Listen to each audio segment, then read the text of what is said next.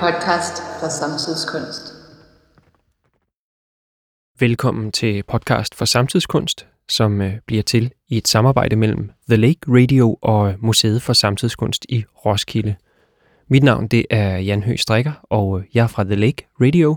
Og jeg hedder Magnus Kaslov, og jeg er kurator og museumsinspektør på Museet for Samtidskunst i Roskilde. Og det du lytter til er et afsnit i en miniserie om den danske kunstner Erik Andersen. Hvis det her det er det første afsnit, du hører, så tryk pause, gå tilbage i podcastfeedet og find introduktionsprogrammet. For der får du på 20 minutter en baggrundsviden, som blandt andet kan være rar at have med, når du lytter til programmet her. Men nu skal det handle om et værk fra 1965, som hedder Slet og Ret, Opus 51. Mit indsats ligger helt klart i en nyskabelse af et partitur. Der er skabt her et partitur, som aldrig nogensinde før har set dagens lys. Ikke alene hvad materiale angår, men hvad art angår. Ja, det her var Erik Andersen, der talte om Opus 51, der er et af hans mest berømte, og måske skal man også sige berygtede eller nærmest skandale om suste værker. Et kunstværk, som er formet som kompositionsmusik, eller et stykke musik, som måske mere opfører sig som konceptuel kunst. Og så er det også et værk, som vi har i museets samling i form af et partitur. Og det er et værk, som er særligt blandt andet, fordi det lyder meget forskelligt, hver gang det opføres. Det er et værk, som har indbygget i sig, at det kommer til at lyde, som musikerne, der opfører det, synes ny musik skal lyde. Det har på en måde indskrevet, at det bliver ved med at virke friskt og samtidigt. Vi kommer til at dykke ned i den oprindelige opførelse af værket, som var indsendt til en komponistkonkurrence i 1965, arrangeret af Danmarks Radio. Og vi har heldigvis en masse arkivklip til rådighed til at fortælle den her historie om, hvordan Erik Andersens partitur det blev fortolket, opført og ikke mindst modtaget både af dirigenten og af den danske musikpresse. For det var nemlig ikke alle, som var lige så begejstrede for værket, som vi to er her 50 år senere. Der er masser at være begejstret for, vil jeg sige. En af de ting, som vi er glade for, det er, at vi også sammen med det her program kan præsentere en ny indspilning af værket, kommissioneret særligt til podcast for Samtidskunst. En spritny version, som er indspillet af det kollektive projekt, som hedder Union for Open Vocalism, og har kunstner og musiker Holger Hartwig som sit anker. Det kan du høre mere om senere her i afsnittet, og så kan du høre det selvstændige værk i det følgende afsnit af podcasten. Men nu skal vi tilbage i tiden. Vi skal tilbage til 1965, hvor Erik Andersen han indsendte det her partitur til en komponistkonkurrence, der var arrangeret af Danmarks Radio.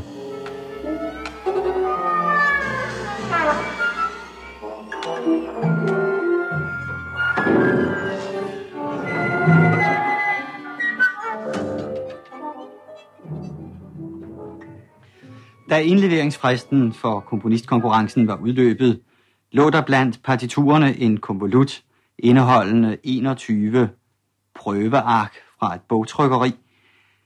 Der var 3 forskellige skrifttyper, 7 eksemplarer af hver, altså 21 ark.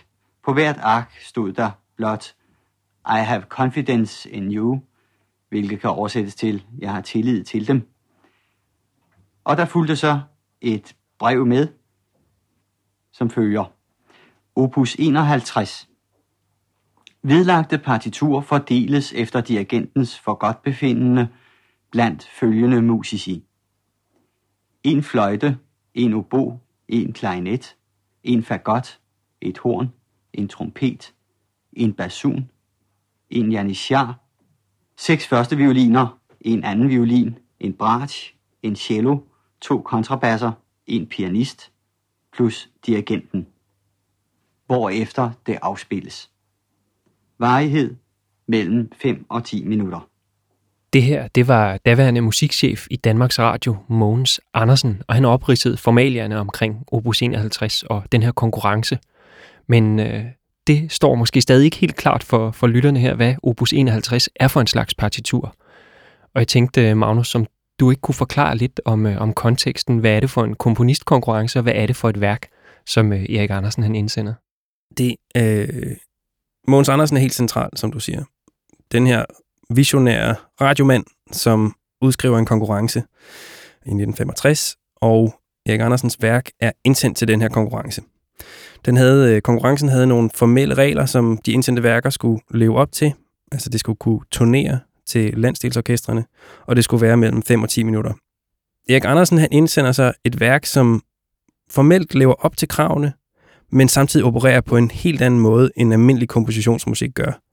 Eller måske er det ikke på en helt anden måde, men det omfortolker og omdirigerer en masse af det kreative ansvar, som normalt ligger hos komponisten. Så forholdet mellem komponist og dirigent og musiker bliver lavet om. Og det, som Mogens Andersen han forklarer på den her dejlige, tørre radiomåde, ikke? Det er, at helt konkret, så er det partitur, der er indsendt, det er prøveark. Altså sådan nogle små stykker papir fra et trykkeri, hvor man kan se alle bogstaverne i en given skriftfont. Altså, hvis man trykker hele alfabetet med den her skrifttype, så ser det sådan her ud. 5 forskellige prøveark, hvor der øverst på dem alle sammen er skrevet med maskinskrift, I have confidence in you. Det er altså, det Erik har lagt til det ellers færdiglavede trykark.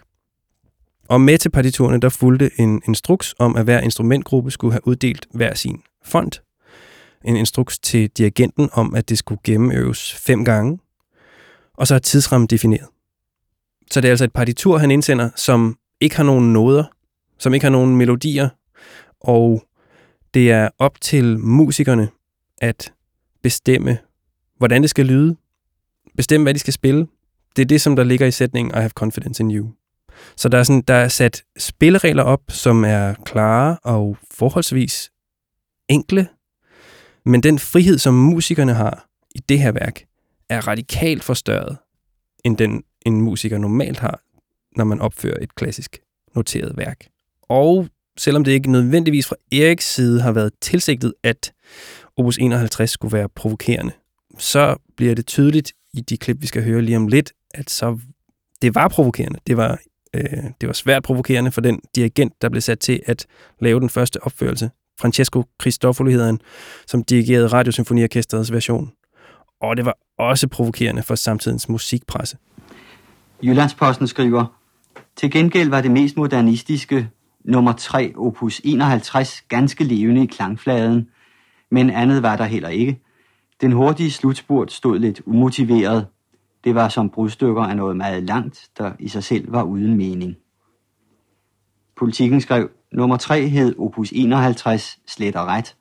Det var effektmusik af den mest trøstesløse art, fuld af såkaldt interessante tilfældighedsmomenter, som tilfældigvis i aftes heller ikke ville blive til musik. Fælt stykke.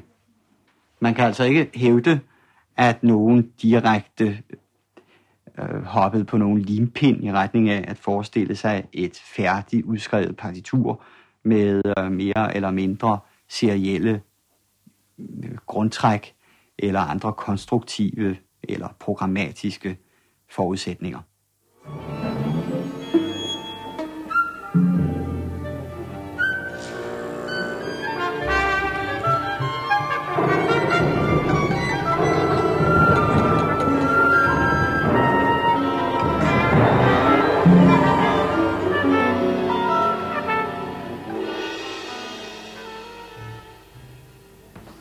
Vi har her i studiet komponisten Erik Andersen og dirigenten Francesco Cristofoli. Det kunne jo være, at de havde et eller andet at sige hinanden. Jeg vil først give ordet til Cristofoli. Og jeg benytter ordet til at stille spørgsmål til komponisten Erik Andersen. Er det spøg eller alvor med opus 51? Hvis vi kan befinde os i de kategorier, vil jeg sige, at det er alvor.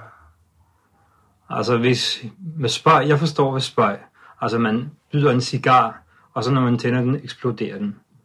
Og sådan har jeg opfattet stykket, og jeg har valgt at dirigere stykket ud fra den formening, at det var en spøg, og har gjort det som en spøg.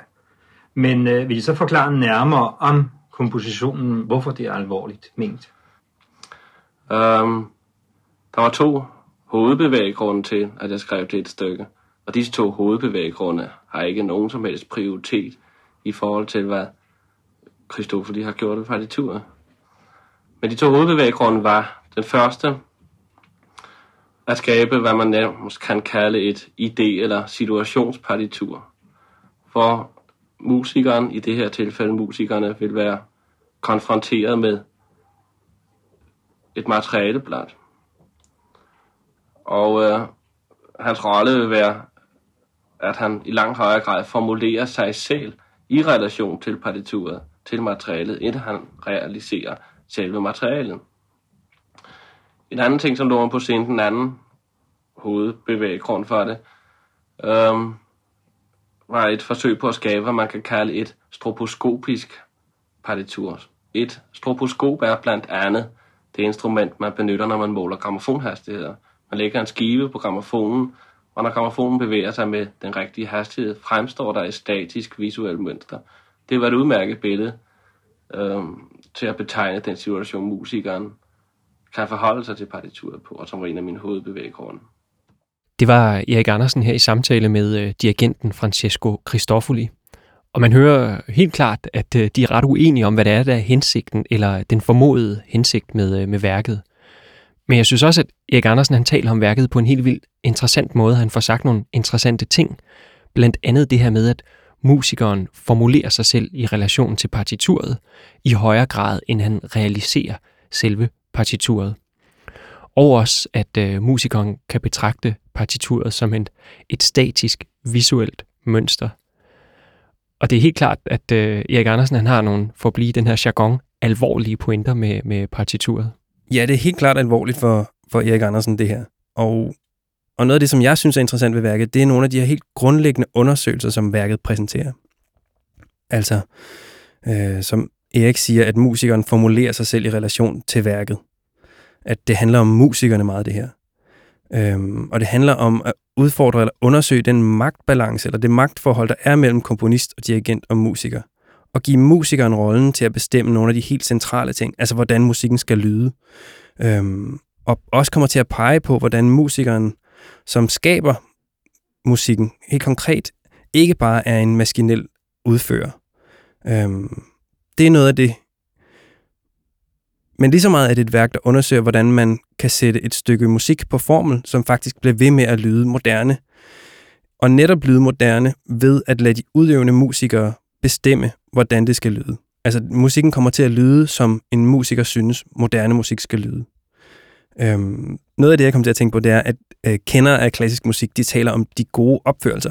Altså, at det er den og den dirigents opførelse af en bestemt opera, som er den gode opførelse. Det bliver meget, meget tydeligt med Opus 51, fordi der er så meget af værkets endelige udtryk, der er lagt ud til fortolkerne, altså til musikerne. Og det her helt centrale greb om tillid, det er det, der er den egentlige instruktion fra komponistens side. Jeg har tillid til dig, musiker, og du skal bestemme, hvordan det her skal lyde. Ja, det er måske egentlig nok den tillid, som har kunne virke for meget, eller måske endda virke uægte på nogen i 1965. I hvert fald dirigenten Francesco Cristofoli. Jeg vil gerne vende tilbage til et enkelt punkt i deres partitur. Der står, I have confidence in you. Og de nævner det selv, som om det var noget, man må gå let hen over. Det er altså et spørgsmål om tillid mellem mennesker, tillid mellem komponisten og musikeren, der skal udføre værket. Men det forudsætter, at der i virkeligheden er mulighed for at have tillid til komponisten. Men det vil sige, det kan man ikke i det øjeblik, man stilles over for et materiale, som det, de har fremlagt. Lad mig nævne et lille eksempel, som jeg ser her foran mig. De har i instrumentangivelsen anført 6 første violiner og 1 anden violin. Vil det sige med, hvilken forskel der i dette tilfælde er mellem første violin og en anden violin? Der er ingen anden forskel end den, at nogle musikere er normalt placeret i et orkester, og spillende stemmer, der er betegnet som første violinstemmer. Andre musikere er normalt placeret i et orkester, spillende stemmer, der er betegnet som anden violiner. I det tilfælde skulle der altså være 6 mennesker, der normalt spiller første violinstemmer, og en mand, der normalt spiller anden violinstemmer. Og de mener, at det giver forskellige resultat. Det er, klangen vil jo ganske givet ikke forandre sig noget som helst. Men det vil give det forskellige resultat, at personen, der sidder i orkester, vil være en anden. Man kan næsten tale om social sammensætning i orkesteret. Mm-hmm. Så nævner de også i det, de sagde, at musikerne havde lejlighed til at realisere sig selv. Var det rigtigt, som jeg udtrykker det? Og snarere formulere sig selv eller realisere sig selv. Det lyder meget fint. Men hvad sker der så, når de forskellige musikere, altså 21 eller 20 var det vist nok, som samtidig realiserer sig selv? Mener de, at der deraf kommer noget, som har interesse for nogen som helst anden end dem selv? Jeg kan også formulere det så på den måde endnu skarpere og endnu mere konkret. Hvad synes de om den udførelse af Opus 51, vi præsterede? Den udførelse, der blev præsteret, og så må være værket selv, ikke? Kan være interessant. Det afhænger af den metode, der er benyttet. Jeg vil for eksempel antage det som interessant, hvis nu aner jeg ikke, hvilken metodik, der har været benyttet fra dirigentens side, men hvis dirigenten havde sagt, kære musikere, spiller alt, hvad I har en opfattelse af moderne klangfarver, moderne rytmik osv., moderne dynamik. I det tilfælde ville det være en vældig interessant sociologisk undersøgelse at se, hvad disse musikere opfattede at være moderne klangfarver osv. Må jeg sige det dertil, at det har vi forsøgt, men det har jo slet ikke været angivet i deres partitur. Allerede det, at jeg overfor musikerne gav visse retningslinjer i retning af dynamik, tempo, hvad de skulle spille, er jo noget, som jeg lægger i det for at få noget ud af det, som overhovedet kan ligne noget, og som kan spilles, og som kan komme i betragtning i det øjeblik, man bagefter hører det, og som ikke går træder helt uden for alt det andet. Fordi hvis vi følger den nøjagtige angivelse, så står der bare, hvorefter de afspilles. Der kan man altså spille Kong Christian, og man kan spille alt muligt andet. Det var ikke sagt i partitur, at det skulle være moderne altså klangformer, moderne klichéer, hvad det også blev, fordi jeg bad dem om at spille på den måde. Og derved fik vi et resultat, som netop bestod af klichéer. Og er det andet end klichéer, man kan få frem på den måde, ved at lade musikerne spille efter det, de opfatter som værende moderne og modernistisk? Det i høj grad, det er kun én opfattelse af partituret, som vi netop selv fremhæver, at det er deres egen opfattelse af partituret. Og nu når jeg har hørt, hvordan det er blevet realiseret metodisk, synes jeg, det var en interessant fremførelse. Som vi kan høre på Erik Andersen her, så er der en meget stor åbenhed fra hans side om, hvordan man kan læse det her partitur. Og så hvordan man kan tage det alvorligt. Altså man kan godt tage det alvorligt som en spøg, faktisk. I den nye version af Opus 51, som er indspillet af Union for Open Vocalism, som findes i den næste podcast, der er tilliden stadigvæk helt central, og den er også bragt ind i værket som en del af materialet. Stephanie Beck, som er den ene performer, synger på et tidspunkt noget i retning af, at den tillid, som værket giver til hende, den kun virker, hvis hun har den samme tillid til sig selv. Det synes jeg er en meget flot vending af værkets centrale tema. Altså at den tillid, som bliver lagt fra komponistens side, den skal modsvares af en tillid til sig selv, når man opfører det. Og det taler faktisk også meget fint ind i den forarvelse og mistillid, som jeg synes, vi lige hørte Cristofoli tale om. Nu har vi hørt lidt om både partituret og metoden, det vil sige den måde, som dirigenten har instrueret sine musikere på. Men måske er det faktisk en meget god lejlighed til, at vi lytter en lille smule til indspilningen af værket, som det blev opført der i 1965, ligesom at få en fornemmelse af, hvordan det så er, at musikerne har fortolket det.